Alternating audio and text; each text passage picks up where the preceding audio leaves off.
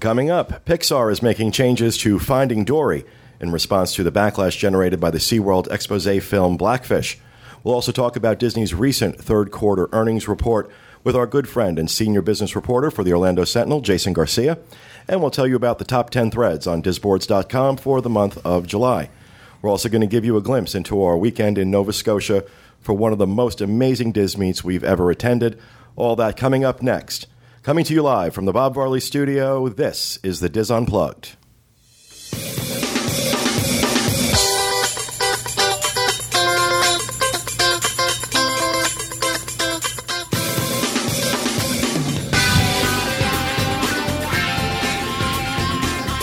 This is the Diz Unplugged, episode 637 for the week of August 13th, 2013. The Diz Unplugged is brought to you by Dreams Unlimited Travel, experts at helping you plan the perfect Disney vacation. One reason to book with Dreams Unlimited is because we are as close to the blue fairy or the fairy godmother that you're ever going to get, and we also look fabulous in gowns with magical sparkles. DreamsUnlimitedTravel.com. Fairies that look better in gowns than you do. Hello, everyone, and welcome to the show coming to you live from the Bob Varley studio in Orlando, Florida. I am your returning host, Pete Werner, joined at the table this week by my good friends John Magi, Kevin Close, Corey Martin, and our good friend Jason Garcia from the Orlando Sentinel, as well as our producer Dustin West and associate producer Sean Thompson back in the Production. the production nook. I forgot what we called it. Oh, I'm gonna have to start feeding you lines all show, aren't I? I'm a little rusty. His I name you is know, Dustin. may That's take Sean. Me, may take me a little while to kind of get back into the groove here. It's been it's been what like five six weeks. Yeah. So uh, I uh, uh, want to start out with some housekeeping. First, I want to say thank you to all of you for your kind words of support over the last few weeks, and also to dispel a few things. Um, I am not dying, uh, nor was I in rehab, um, or any of the other crazy rumors that were going around. None of you got it right. You didn't have a facelift? I did not have a fa- clearly. I did not have a facelift. I didn't realize it was a contest. and uh, no one got it right. you know, just you know, I, I needed to take I just needed to take some personal time. That was all, and uh, nothing nothing salacious. Just really just needed some time for myself, and this was a great break. And I cannot thank Dustin enough for the amazing job uh, he did uh, hosting in my absence. Uh, really stepped in at the last minute, and it was not easy. He was really kind of thrown into a difficult situation, and uh, there was a lot going on behind the scenes then, and it really made me proud that none of that made it on to the show.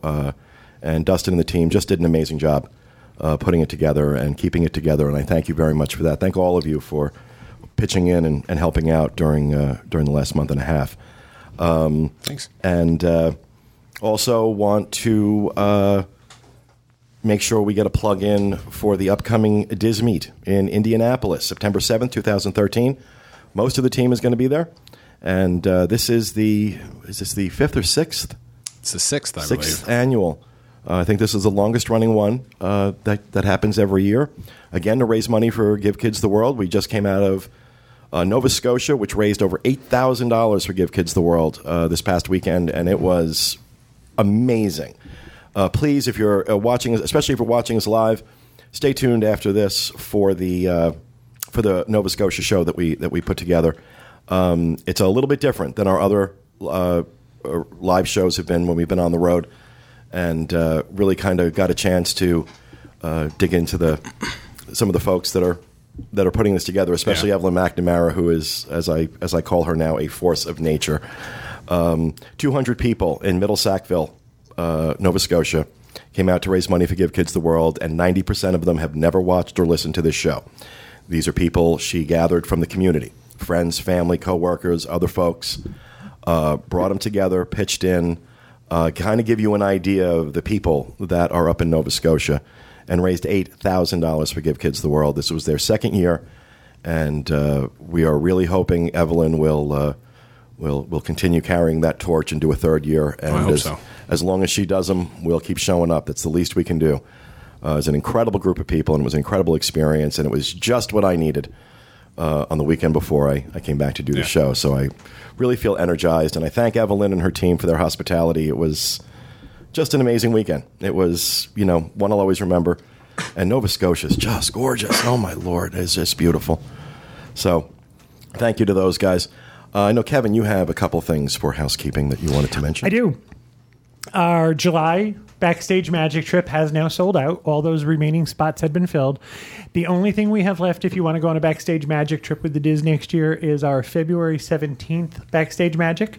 It There are still some spaces left available on that. And if you're interested, uh, send me an email at kevin at Dreams Unlimited Travel.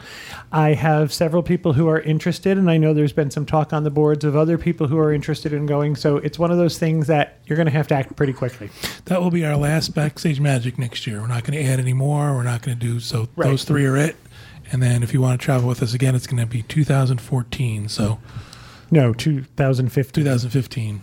And we don't know what those dates are yet. They will not release dates until May of 2014, so we have no plans on 2015 yet. We can't say yes, we can't say no, but we can say yes to February. Awesome. That's the trip John, John and I are going to go on to. Don't tell them that. You think that will stop them from coming? That's why that one's not full. Oh, before I forget, I do want to say a thank you to Michelle Rendon from Lafayette, Indiana, who sent in the uh, suggestion for the Dreams ad for this week about the blue fairies and looking fabulous in gowns. So, thank you for that, uh, Michelle. And I guess we should send Michelle a, a T-shirt or or something. I'll have Julie contact you. Yeah, let's have a let's send a you know. little- Well, you send me her info. Well, I'll, just, I'll go ahead right now because I know how this goes. Yeah. I'll go ahead right now and forward it to Julie. There you so go. Perfect. it.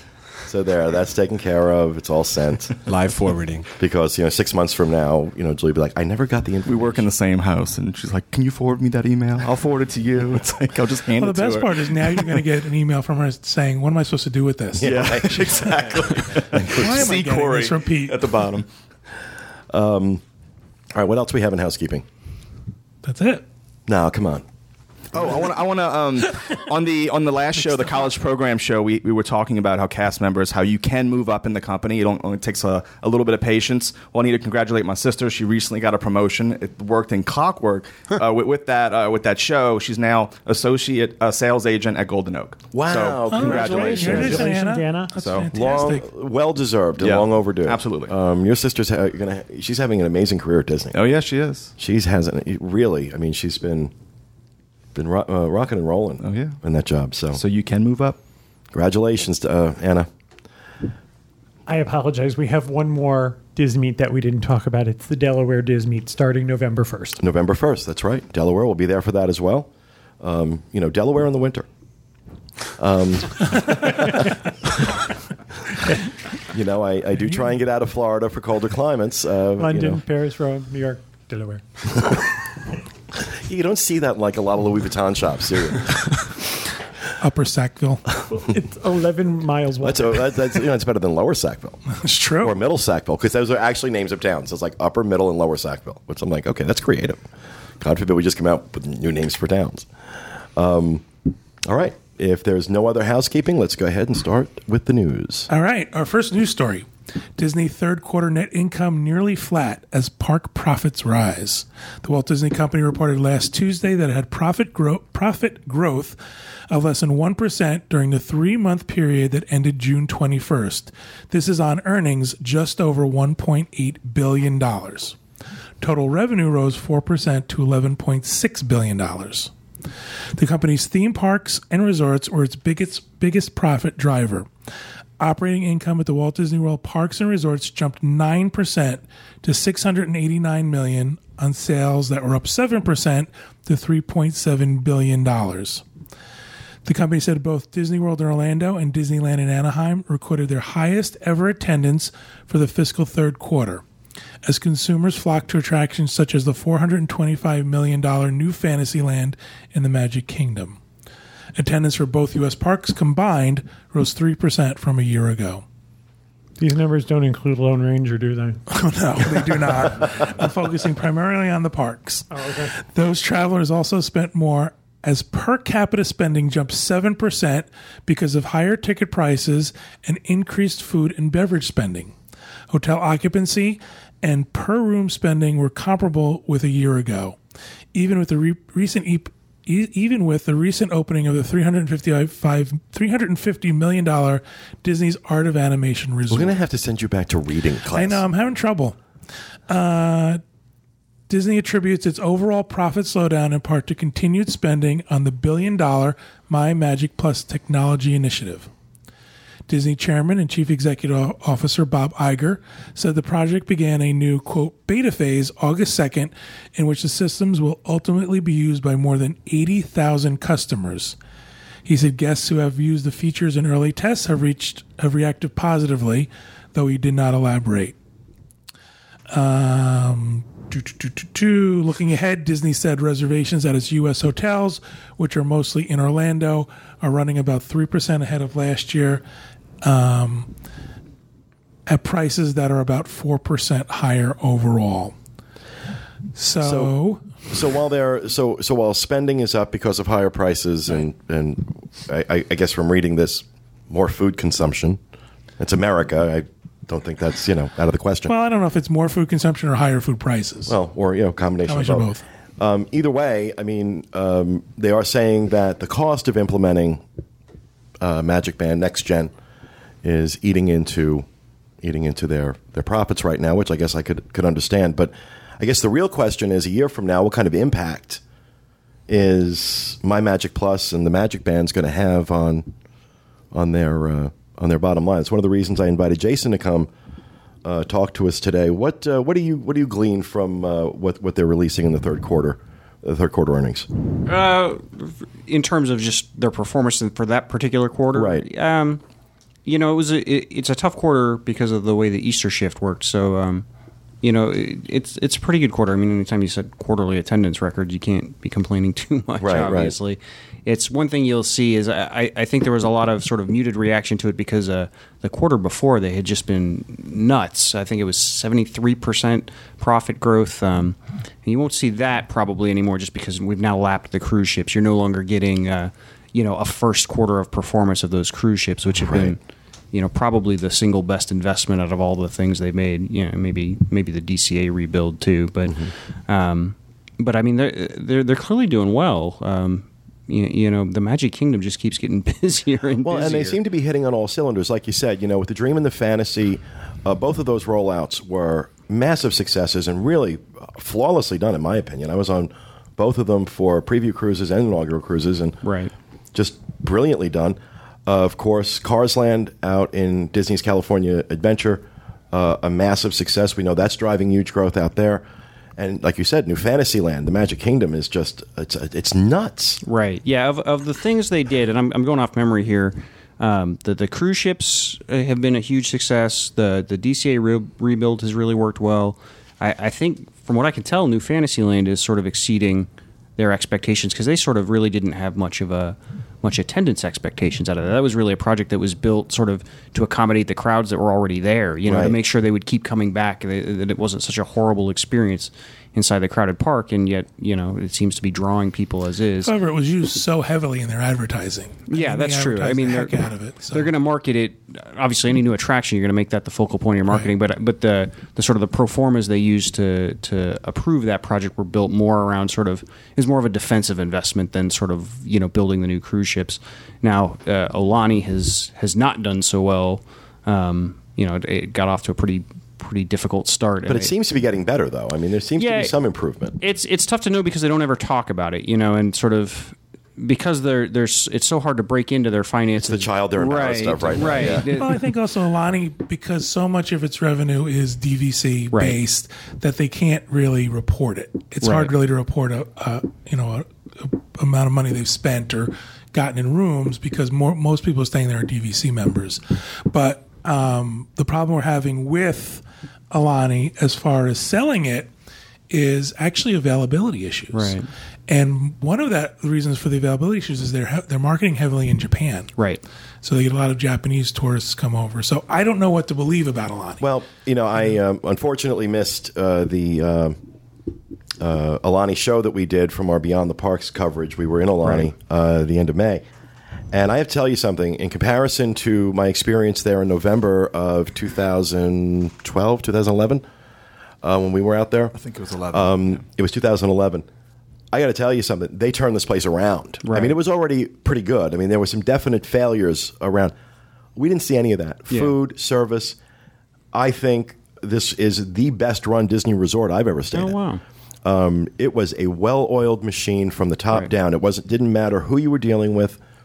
Um, it was that old Disney service. It was that just, you know, these guys were really excited to work there. They were excited you were there, and if they weren't, they were really good actors. Oh, that's interesting. Um, the food, uh, the food situation, completely fixed in my opinion. Food was amazing. Um, availability of food and the uh, uh, the quality of the food was very good. Of course, the prices definitely on the high side, but um, I think right now, I think you're poised to see Aulani really start to do something. If they can maintain this and keep growing, I mean, they're expanding certain things uh, uh, at Aulani already to make uh, make improvements. Um, so I think you might see Aulani start to. Uh, he- he- they might start talking about Aulani more Right. as it starts performing better, and I think right now it's poised to do that, in my opinion. I got to say, the next word they say about Aulani will be the first in about two years. I think. Really? it's it, it just never comes up. Uh, I think not since it opened, basically. and I'm talking about it, with the investment community and stuff. The folks where you're, so that, that says to me, it's not exceeding their expectations. You know, at, at a at a minimum, you know, they're not as excited about it as they are the cruise ships and stuff. Now, obviously, these are giant long term investments. So you're right. I mean, there's plenty of time for this thing to still prove to be a really smart bet. Um, but but it'd be nice to it'd be nice to hear him say something Al- about Aulani it. was saddled with a lot of problems Yeah, uh, right. coming online. Uh, it was a lot of problems coming online, but uh, like I said, from my standpoint, being out there, it really seems like good. they've gotten it. Uh, they've really gotten their act together. It was really impressive. It'd be neat to see it. Now, in terms of My Magic Plus, I mean, this is really what the company is banking so much Mm-hmm. Right. on. Uh, this one billion dollar initiative uh, Right. that includes FastPass Plus, uh, the My Disney Experience app, uh, the Magic Bands, the whole thing. We just did a whole segment on that uh, last week. Um, what do you think we're going to be looking at a year from now? Uh, when we look at the impact of, of Magic Bands, assuming they come online toward the end of the year as, as they're predicting. Yeah, they, they've actually now pushed that back to early next fiscal year. I guess, well, I guess you're talking calendar year. They, Calendar year, They yeah. initially were sort of talking about this fiscal year, and now it's it's sort of floated back there. But they've also been very careful never to put a precise date on it. Yeah. Um, you know, they say they're going to start generating revenue out of this in fiscal 14. Um, you know, th- this has to click in a lot of ways to make that investment back because that's a that's an enormous amount of money, right? That's I mean, what they're spending on My Magic Plus is what they spent to basically rebuild California Adventure. You know, Yeah. so you could have you could have rebuilt Hollywood Studios for the price you're uh, you're doing on My Magic Plus. Yeah, right? that's, a, that's a great way to put it. Yeah, Um, so puts it in perspective. Right, and it's it's going to have to hit in a lot of ways. I think the the only thing even remotely tangible they've said so far is uh, Tom Staggs told Bloomberg that in some of their early tests, the people that are wearing the bands are spending more money. so per capita. I will tell you, when- you know, when we did it, when we did it, we got in on the August second test. Um, it it really is. It's a lot easier to spend money with this band. I mean, even and especially the uh, you know the the uh, foreign uh, foreign viewers and, and listeners are going to roll their eyes and go Americans. Um, it's just so much more convenient than having to pull a credit card out of your Right. pocket or a, car, a room key out of your We pocket. We equate it to chips in a casino. Yeah, Right. It's not real money. It's not real money. It's this Right. thing I'm wearing on my wrist. Even beyond having a key to the world card, Right. which feels like a credit card, and a lot of people understand that now. Now you're talking about something completely intangible. I mean, I think it's. I, I- I've always been a. I know that there's discussion at the table whether it's good or bad. I've always thought that Disney made a good move with this. I think so And I too, think especially that- after Oh, interesting. especially after using it. Yeah. I think Disney made a, a great move with it. I think it's a great addition. I wish people would get it through their heads that you are not required to wear or use the bands. Okay, they're not going to chip you in the back of your neck like your dog. Um, you don't have to use the bands if you don't want to. You can use your room key same way. It's all good.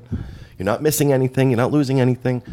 Um, I think they're onto something with this. I think um, the way they've rolled it out has been brilliant. I think they have taken their time. They've made sure, as you pointed out, not to get not to set any false expectations. Everything's been very kind of nebulous about when this is going to be officially released.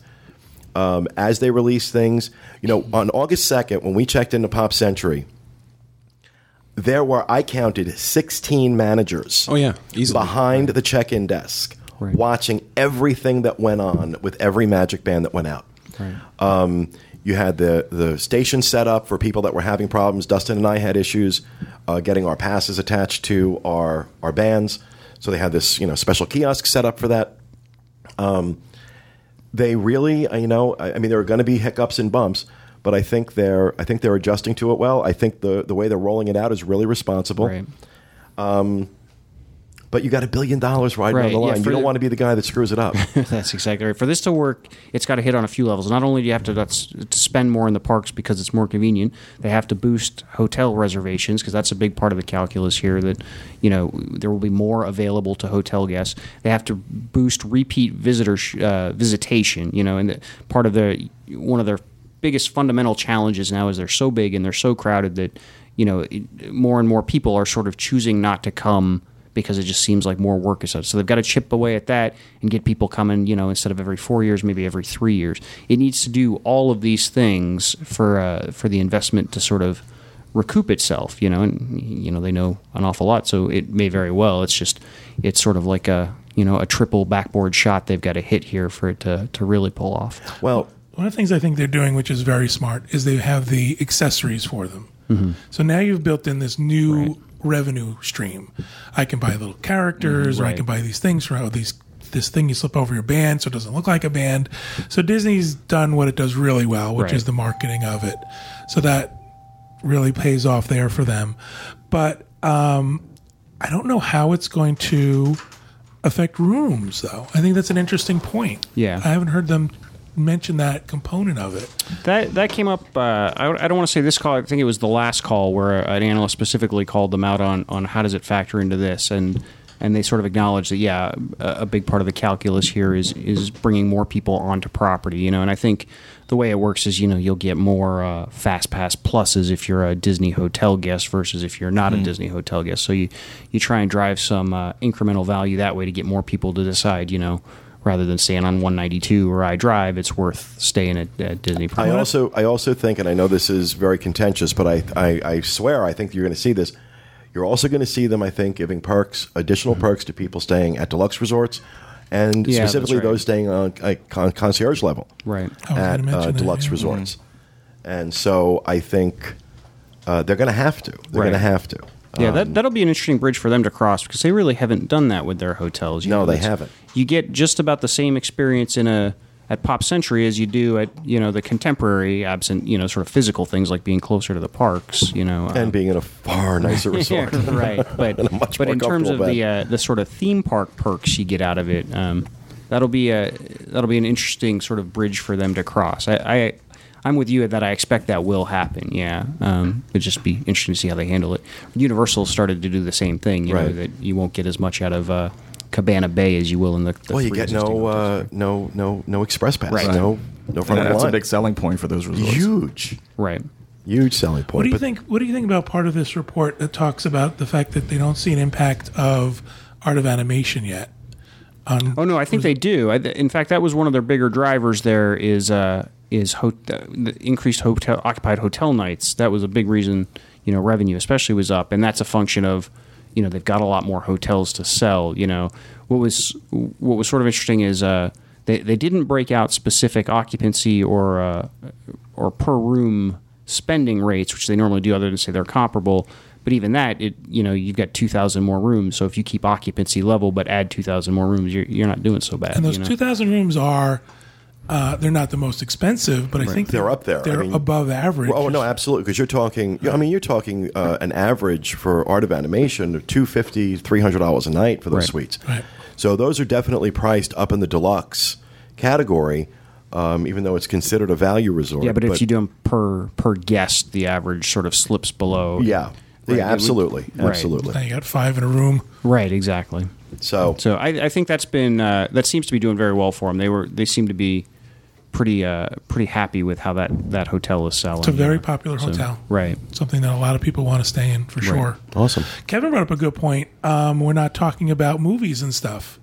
So what about that? What about? I mean, was Lone Ranger even in this quarter? Uh, they picked up some of the marketing costs, so you know the studio bombed this quarter, but Lone Ranger was only part of it. Uh, I mean, it's going to be sort of a colossal loss for them. I, I'm not a studio expert. I sort of focus pretty ex- exclusively on the parks for them, but so I don't hold me to this. But I want to say they said somewhere in the neighborhood of 160 to 190 million dollar loss on Lone Rangers. What they said. Now most of that will be booked in the next quarter. Still not as bad as uh, John Carter. Right. right. They'll Yeah. also make that up overseas. That always happens. Yeah, Yeah. yeah. Well, Well, the, the- Europeans will watch what we won't. Yeah. Well, Sorry, the I'm westerns, kidding. though, I'm yeah. kidding. No, but Hey, I, I, mean, love I, kn- I know love you said it You know jokingly, love you. but it, almost every movie is the same thing. They know that they can make any movie they want, and when it goes overseas, it's gonna. Right. they know that it's gonna go and surpass triple the times that it makes here. So I, th- I think I've read this, and again, I'm, I'm no movie expert, but that that's one of the problems with the Lone Ranger is uh, the westerns don't translate as well over. They're, they're Yeah. not as popular. Whereas you know something like John Carter might might scratch out a little bit overseas. This one I loved and I loved John Carter. I thought it was a great it. movie. All for the wrong reasons. No, I thought it was a great movie. I would have. I really did. I really enjoyed it. Shut up. All right. All right. Talk about something Before else. we go on, I just want to talk about the fact that our video is not going out to people. I yeah, we're trying to figure that out. Uh, Everything's everything's working fine on our end. I'm not sure. There must be some issue with live stream right now. of course, my first show back. Yeah. All right. You, so- you sabotaged me. I knew it. I knew it. He's trying. He, he's really trying. He, he's trying to like overthrow. I him. if he Sean wants this seat. If Sean hadn't let me know, I would not know because everything on our end is looking good. So I'm not sure. so sure. if you don't see us, it's not your fault. It's something with live stream. So exactly. So, but people are still in the chat room. Can they hear the audio? Yes, Okay. Okay, good. Well, However, you know, live take, stream take what is you can get. you know? hiccuping pretty badly. Take what you can get. Take what you can get, guys. There you go. Yeah, it's definitely it's not on our end. I mean, the, the feed's going out, so uh, something must be up with live stream. We apologize for that, but uh, blame them, not me, or Dustin. You can blame Dustin. Yeah, sure. But I am convinced, though, he's trying to sabotage it because he wants the seat back. He was like, you know, he was like, uh, I saw him under my car last night we got back from Nova Scotia. He Big was like- wrench. with a wrench. yeah, so no, I'm happy you're back. I really am. I know you are. All right. Our next news story. This is a good one. Dapper Day coming to Disney parks. Okay, are you guys going? You guys going to do dress up in like zoot suits? Uh, well, first of all, I thought we already had Dapper Day. It was just called Gay Days. but I guess that's not true. Started in the spring of 2011, Dapper Day is an unofficial event that organizes fashionable gatherings at the Disney resorts in California, Florida, and Paris. Dapper Day events at Disney parks are not private functions, but simply a day to visit the parks with other stylish guests. yes, I will go. Each event The Paris event. each event usually has a simple schedule of one or two in park gatherings, like the evening quote unquote Dapper Derby at the Fantasyland Carousel. Event hours and schedules are offered as merely suggestions, and attendees are encouraged to enjoy the park at their leisure. The schedule for this year's events are Friday, September 6th, 2013, at Disneyland Resort in California, Saturday, September 14th, 2013, at Disneyland Paris. Saturday, September 21st, 2013, Disney's Hollywood Studios and Disney's Boardwalk Resort. Unfortunately, we will not be able to attend. Now I'm going to make Well, you'll be in, you'll be in Europe. We'll be in Germany. I'm going No, to make some some Disneyland fans very happy here. I guess uh, Dapper Days obviously kind of originated in Southern California uh, with those parks out there, and it became a huge thing. What we have here is uh, in Florida is a little different. Well, I, Kevin, I think so. I mean, it's pretty big. Uh, You know, It is a big deal out there. Yeah. It really is. 20 somethings, 30 somethings, all dressing up. But uh, here we do it primarily at the Disney studios. You'll see a lot of uh, uh, probably cast members dressing up and whatnot. Um, so it's not quite as big out here as it is in California, but it's still it's still really fun. Uh, it's a cool energy when you see everybody dressed up. It, there's like eight Marilyn Monroes. They're going to be there. So I have some cool Mardi Nine. Gras suits Oh. that I can wear. Nine. I'm going to do Marilyn this year too. Are you going to wear your zoot suit? sure. For further details and to purchase Dapper Day merchandise, visit dapperday.com. So there you go. I think we should go. it could be fun. Get in. You want to borrow a hat? I got several. Oh, I'm sure you do, you pimp. okay. All right, our final news story Finding Dory ending changed in light of Blackfish SeaWorld controversy. The New York Times reports that a Pixar employee has told them that the Finding Nemo sequel, Finding Dory's ending, has changed in the light of recent controversy surrounding the treatment of animals at marine parks. The article claims that the documentary Blackfish, which exposed the inner workings of SeaWorld and their improper treatment towards sea creatures, has inspired Pixar to make one key adjustment in their 2015 follow-up to the hit film Finding Nemo. Now, what I'm going to do right now is a is a spoiler alert because I'm going to talk about the end of Finding Dory or Seeing Dory or Seeking Dory. What is it called? Oh, Hunting Dory. Hunting Dory. Apparently. Good Dory hunting. fishing for Dory. So if you don't want to know what the end of the movie is going to Eating be, Dory. you don't want to have a spoiler, go do something else for a minute. At the end of Finding Dory, we will see creatures placed into a marine park where, we presume, they will spend the rest of their lives happily ever after. The New York Times says the Pixar that Pixar changed the quote unquote rule of the marine park in the film so that quote fish and mammals taken to to this aquatic center have the option to leave as they can in real life. That's great. yes, uh, as as hap- as will happen in marine parks. O- Oftentimes, you know, we're on I four and we'll see a starfish hitchhiking. Take me to the river.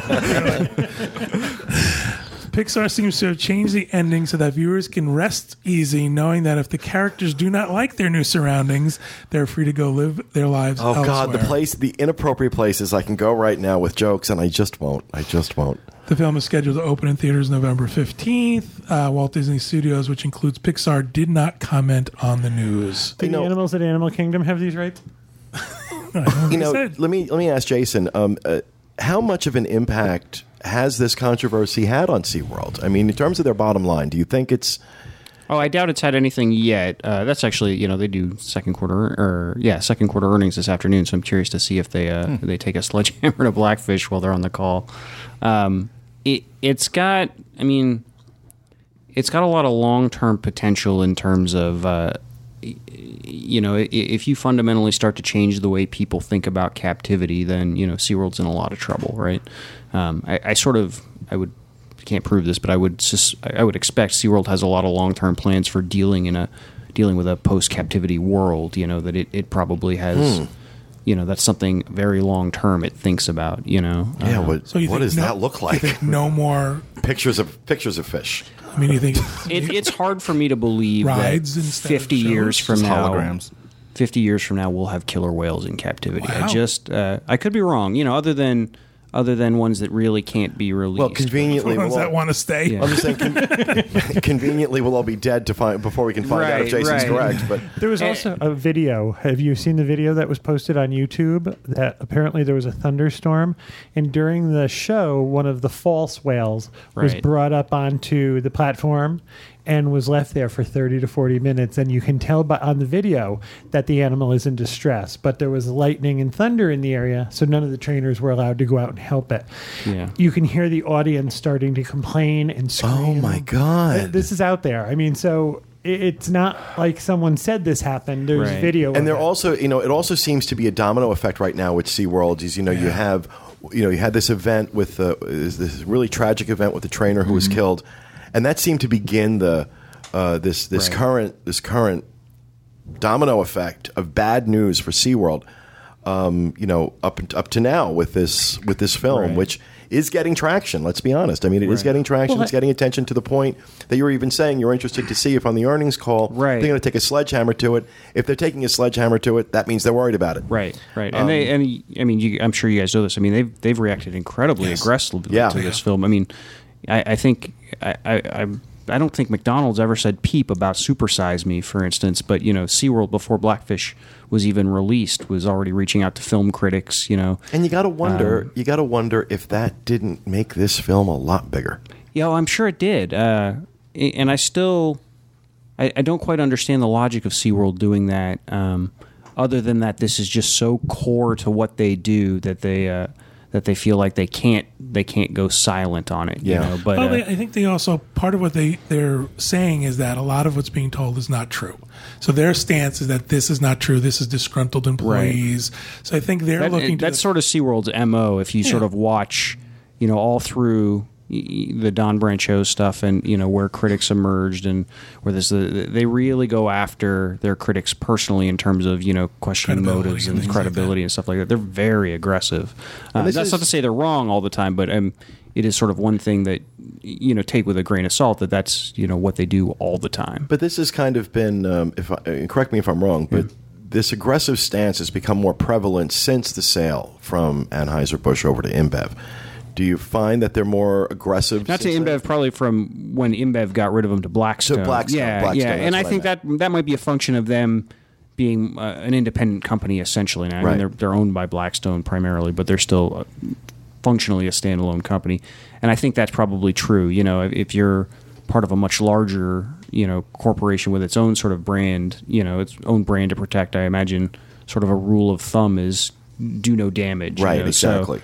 Um, you have a lot less autonomy, you know. Um, so I think that is a function of that. And I know the SeaWorld people um, feel incredibly passionate about what they do. I don't. do. I don't buy the critics who sort of say SeaWorld is in this solely to exploit these animals. I, No. mean, I think they care as much about these animals as uh, Mm-hmm. as everyone else. Just sort of, it's a different world view. And I was just going to say, I think the biggest thing is that people's attitudes are changing. I think that's right. Slowly, glacially, maybe, but I think the attitudes are changing, and that's what they have. But to I worry think about. I think Jason just raised a, a really important point. I've said it before on the show where SeaWorld is concerned. Spend 10 minutes talking to one of these trainers. Spend 10 minutes talking to some of the people that work there, and you will see just how passionate they are. Take a look at some of the stuff SeaWorld does in terms of its rescue operation. Um, that is well above and beyond anything they're obligated to do for good PR they really do try, in my opinion, from what I've seen, really go out of their way to care for these animals the best way they possibly can. Um, I understand the back and forth about uh, whether or not the captivity is good or whether these animals should be in captivity. Um, and I think there are arguments on both sides that are very, very compelling. And sometimes I don't know where I where I stand on it. Right. But there's one thing I don't question, and that is the integrity of the people who are working there and that are trying to care for these animals. Right. And that I don't think there is a craven uh, disposition on behalf of SeaWorld management toward this. Um, I think they've always uh, acted beyond responsibly in terms of, of what they've done in, in the community and in terms of their, their especially their animal rescue operation. Uh, they work hand in hand with Disney quite a bit uh, in terms of when Disney, uh, when, when they can't, uh, when they don't have space for like a manatee or something. Uh, they work. They work in conjunction with Disney to to to bring uh, animals or, or fish to to Disney World. Um, I'm making it sound like it's a give kids the world thing, bringing sick fish to Disney World. Um, I think have pictures of people carrying little fish in baggies, half Yeah, full really. of water. We spent this la- we spent uh, this past Saturday at SeaWorld, and whether you disagree or agree with what's going on, I haven't seen the film. It's still on the back of your uh, your mind while you're walking around. Very crowded. Um, it wasn't wasn't empty by any means, and there was a pet show where like birds and pigs and dogs are doing tricks, and um, you know they really make a point of saying at the end all of these animals you saw were rescued. These, you know, we didn't bring them up from puppies and kittens and trained them this way. They were rescued. So it was, uh, you know, it just spoke louder. Now, one, one thing I'll just throw in there because the, even the rescued stuff can get a little, a little squirrely in that, like you, you think of the example of Morgan, the killer whale. Is that something you guys are, are familiar with? This was a this sort of still ongoing international uh, controversy. There was a killer whale stranded off the Dutch coast. I think in the summer of 2010. It was malnourished, and they they rescued it, and they they you know they, they they nursed it back to health and stuff. And the animal rights community all was uh, lobbying for it to be re- re-released and they've got their own scientists that say yeah it's, they know where the pod is they know its family that this is a candidate for re-release but it's ultimately deemed you know unfit for release. And when you start to break into that some of the the research that was used you know the judge that ruled that relied on a report that whose authors included a SeaWorld consultant right? Um, and now and, and the animal is now owned by SeaWorld right? Um, so I mean, they care about these animals, and I, I have no reason to suspect that you know they would they would purposely you know deem an animal not fit for release. But you also sort of wonder, are you how how impartial can you be when you know a fundamental long term problem for SeaWorld is genetic diversity of its population? So. It's uh, even even the release stuff can be difficult to can- yeah. difficult to say what's what's ultimately right. You know, it's just a it's a very difficult subject. Well, I want to make sure we talk about uh, the earnings report for SeaWorld next week on the show and uh, kind of see what the the impact has been. All right, thank you very much, Sean. That'll do it for the news. We're going to go ahead and move on to Roundtable Rapid Fire, and we will start with Mr. Magi, the genius.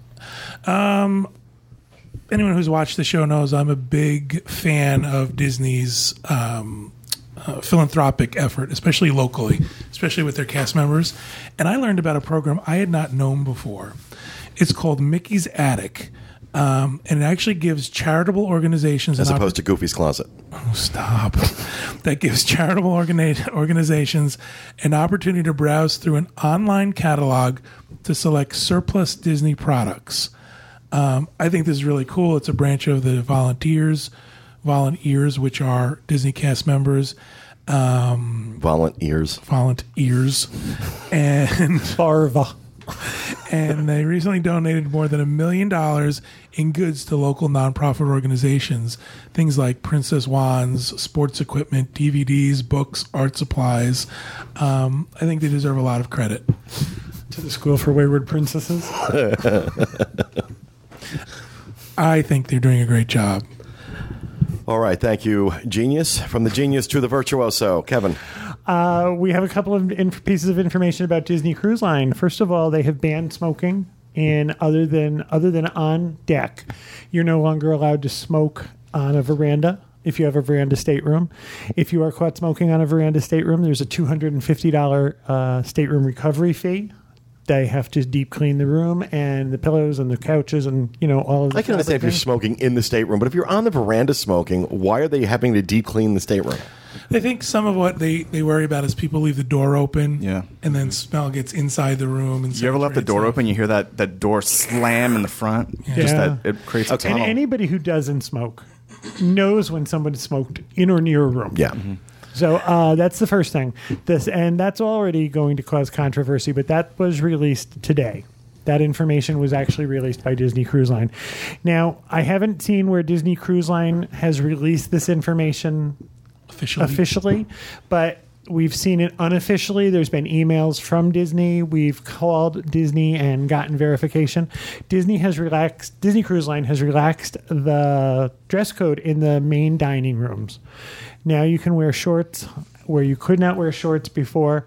And there are some people who absolutely love it, and some people think that this is the end of civilization. This is the sign of the it. apocalypse. Cats and dogs living together. So is this going to also impact formal night?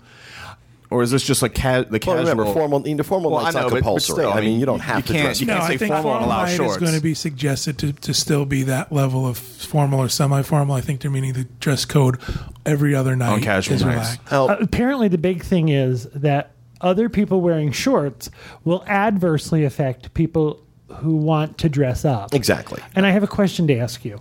Other than when someone is dressed outlandishly, do you notice what other people are wearing when No, you go no. into a restaurant? We ate in Citricos one night, which is a fairly upscale restaurant. And there was a woman wearing what amounted to a very long tube top and what I think was a bathroom rug. I noticed what she was wearing Where was the bathroom rug? around her shoulders. Don't you remember? I actually took pictures of her with my cell phone backwards. I couldn't believe Too bad anybody you didn't have glass. a tube top and a bathroom rug, and she, she really thought she looked good. Um, so other than other than someone dressing really outrageously, and nothing you think or say is going to stop them from doing that, I think this is a big non-deal. Well, uh, uh, two things. Number one, smoking on the verandas. You know, as a smoker, I roll my eyes at this stuff because here we go again. But at the same time, you know what? Uh, It doesn't bother me to go up on the deck and smoke. It really doesn't. Um, we're used to it now. Um, we can't smoke anywhere, so we're used to having to go. And I actually, you know, I'm I, I tend to be very neurotic about being afraid that my smoke is bothering somebody else. Even when I'm in a designated smoking area, if there's somebody around that doesn't smoke, I really try and move away or try and be someplace where they're not. I really, you know, I, I think, you're right. I think your right to breathe clean air uh, supersedes my right to smoke a cigarette.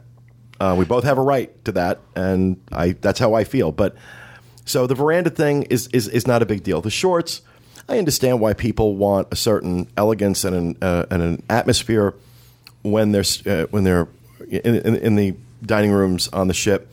But I also think this is consistent with Disney's policy at other signature restaurants around Walt Disney World.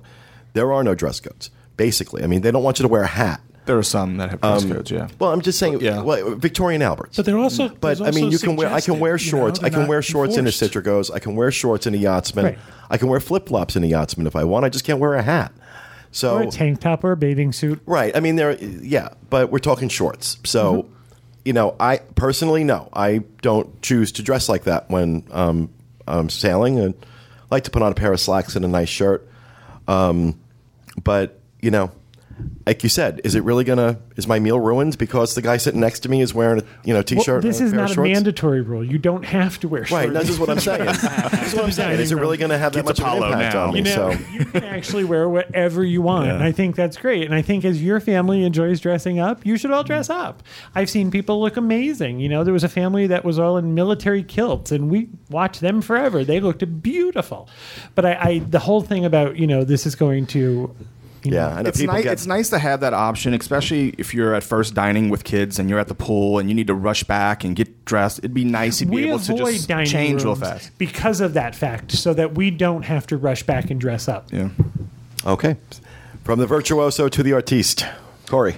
Uh, Osprey Ridge Golf uh, Course has officially closed as of August 12th. Um, August 15th, it's being transferred over to the Four Seasons Orlando Resort, and they will reopen the uh, their golf course on July 14th with the resort. There's been a lot of questions: Is this going to be open to the public? Can the public use it, or is it going to be exclusive for guests of the Four Seasons and Golden Oak um, owners? It will be open to the public, but they'll have limited tee times. Uh, anything can change. They just hired their GM at the Four Seasons, so anything can change. But Very will- excited for the Four Seasons. Yeah. So that's that. All right. Thank you, Corey. From the artiste to the maestro, Dustin. yeah, I have. Uh, ABC is discussing uh, creating a Star Wars uh, TV show um, for television, and they're working with uh, Lucasfilm to create TV shows based on the Star Wars characters. And uh, Paul Lee, the president of Disney's ABC Entertainment Group, said we've started conversations with them. Uh, I have a inkling in my mind, but they are a lot. They have a lot on their plate. The Disney company purchased Lucasfilm last year for the price of 4.1 billion dollars. Now, ABC is already working on uh, the new Avengers show. Um, what is it called? Uh, Agents of S.H.I.E.L.D. Agents or of? Shield. I'm not sure that's exactly the right name. Right. right. No, that is that is. So uh, you know, they're obviously ready and raring to go to produce these television shows with these new um, things, uh, these new uh, film films that they've acquired. Um, you know, there's been talks about Star Wars television shows for years now, um, but I I don't see how it's going to be anywhere in the near future if they're still formulating how they're going to do the movies. You know, so I, I'm just excited to see if that's possible and where they might go with uh, a Star Wars television show on ABC in the near future. Yeah, Cool. That's me. All right. And from the maestro to the architect. Oh wow, I wasn't sure what it was going to be. You're the architect. You're my social media architect. I, I wrote on on chat. Uh, I was wor- worried about what my title was going to be. well, I was going to go for princess, but I figured architect was, was more accurate. You're like Ellen Page in uh, Inception. Yeah, I'll definitely take architect. Um, so while we were in uh, Nova Scotia for the meet, uh, Craig, Tom Bell, and Michael Bowling were out in Anaheim for the uh, D23 Expo. Amazing. Yeah, they did wonderful job with the coverage. Um, there's recaps, blogs. Um, they even did video recaps every night. Um, and then there's just video coverage from the actual presentations and events. So all of that is up on our YouTube channel and our blog. So um, I'll include links to all of that coverage. Um, so definitely go check that out because they did a wonderful job. and especially the concert with Alan Menken and Richard Sherman. Full video Um, of that. So Full video. Uh, they, the three of them did uh, an outstanding job covering uh, covering D23. I, I really give them uh, a lot of credit. So, Oh, yeah. all right, thank you very much for that, Sean. That will do it for Rapid Fire. And finishing out our show this week, we have our top 10 threads from disboards.com for the month of July with some big surprises Yeah. uh, in store. Number 10 from the Resorts Forum uh, thread on re- refrigerator removal. Apparently, there were some issues with uh, some uh, faulty refrigerators. Kevin wants to know how come Motel 6 on 192 can have fridges, but Disney can't figure it out.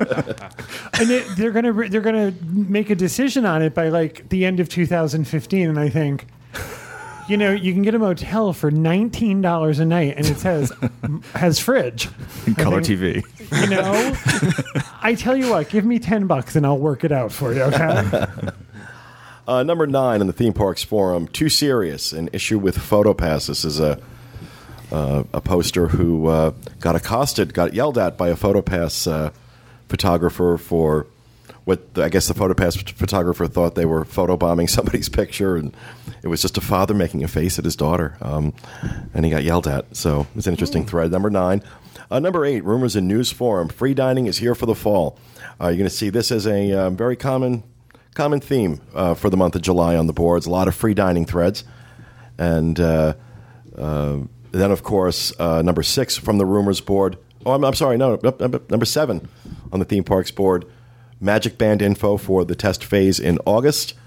Uh, this is what we were talking about uh, last week. We got a chance to do that. And so there was information on the theme parks board regarding that. Number six, rumors. Uh, the Rumors Forum confirmed rumor about refillable resort mugs. Uh, we'd heard about this for a while. They are going to start putting RFID chips in the resort mugs.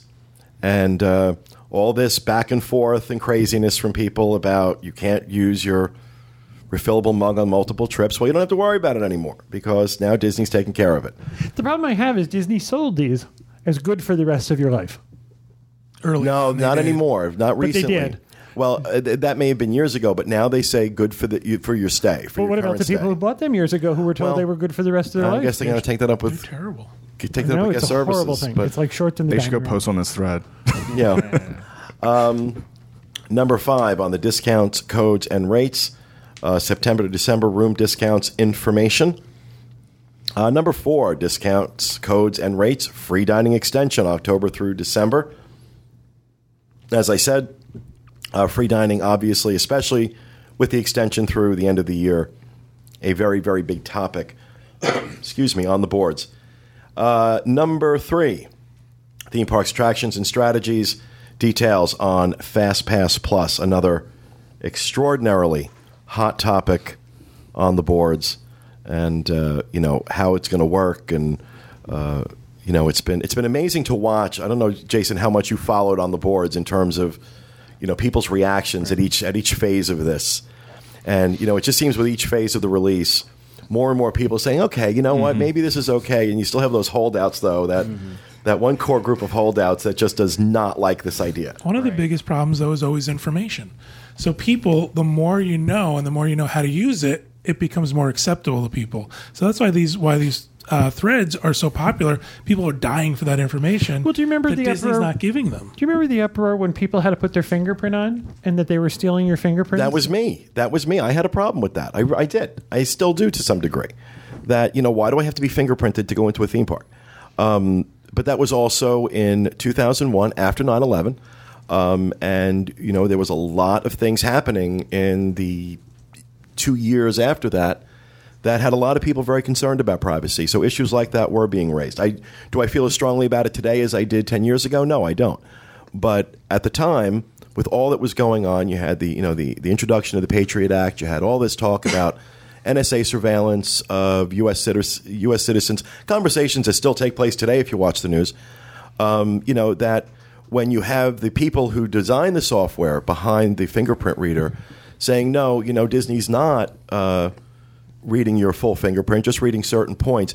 But it's a change of one thing in the software. Very easy, simple change that absolutely you'll capture your full fingerprint. This was also during a time when Disney was openly working uh, in conjunction with the Secret Service and the CIA about helping the government develop uh, systems to secure large groups of people in heavily trafficked areas. Um, so, you know, I think there was reason to feel that way. So, but yeah, I think you'll find some people will. I think you're always going to have that core group of people with this, with FastPass Plus and the Magic Bands, that are going to have an issue with it. But I think more and more as they release it, you're going to see it uh, coming out. Uh, number two, for the first time this year, she has fallen from grace. from Style on Trip Reports drops to number two by 21 page views. I'm not kidding. 21 page views. The only thing that could slay Jess, that amazing sweet girl, was free dining for October through December on the discount codes and rates board.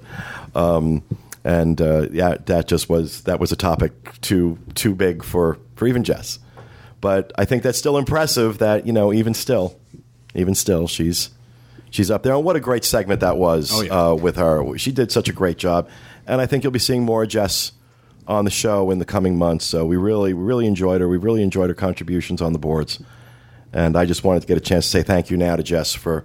For coming in and doing that, I wasn't able to be here when you uh, when you visited, but uh, A lot of great feedback on that show. and tremendous. And actually, um, the the views and downloads on that have been amazing. I mean, it's a really very successful, very very successful segment. And I've uh, received several uh, messages of people saying, "I'm doing a college program now. I can't wait." Yeah, yeah. And I, you know, I also want to say that you know we we had that segment uh, go up uh, these past few weeks. We of course the coverage of the beyond beyond, uh, beyond the parks segments, uh, the amazing work done on the coverage of Magic Band and Fast Pass Plus with uh, uh, the start of the beta phase.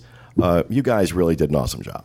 Thank. I'm so proud. You really, you guys all did me so proud with uh, with all this. The way you covered it. You guys are true pros um, how I got so lucky, especially with these three uh, Dustin, Sean, and, and Craig. Uh, I hit the trifecta uh, with all three of them, and uh, you guys have really uh, made this past month and a half very easy for me. I, I really do appreciate it. Thanks, Pete. Thank you. But uh, I think that will do it for this episode. It is so great to be back. I cannot tell you how much I missed uh, sitting in this chair. I hope you missed me too, because I'm not going anywhere for a while.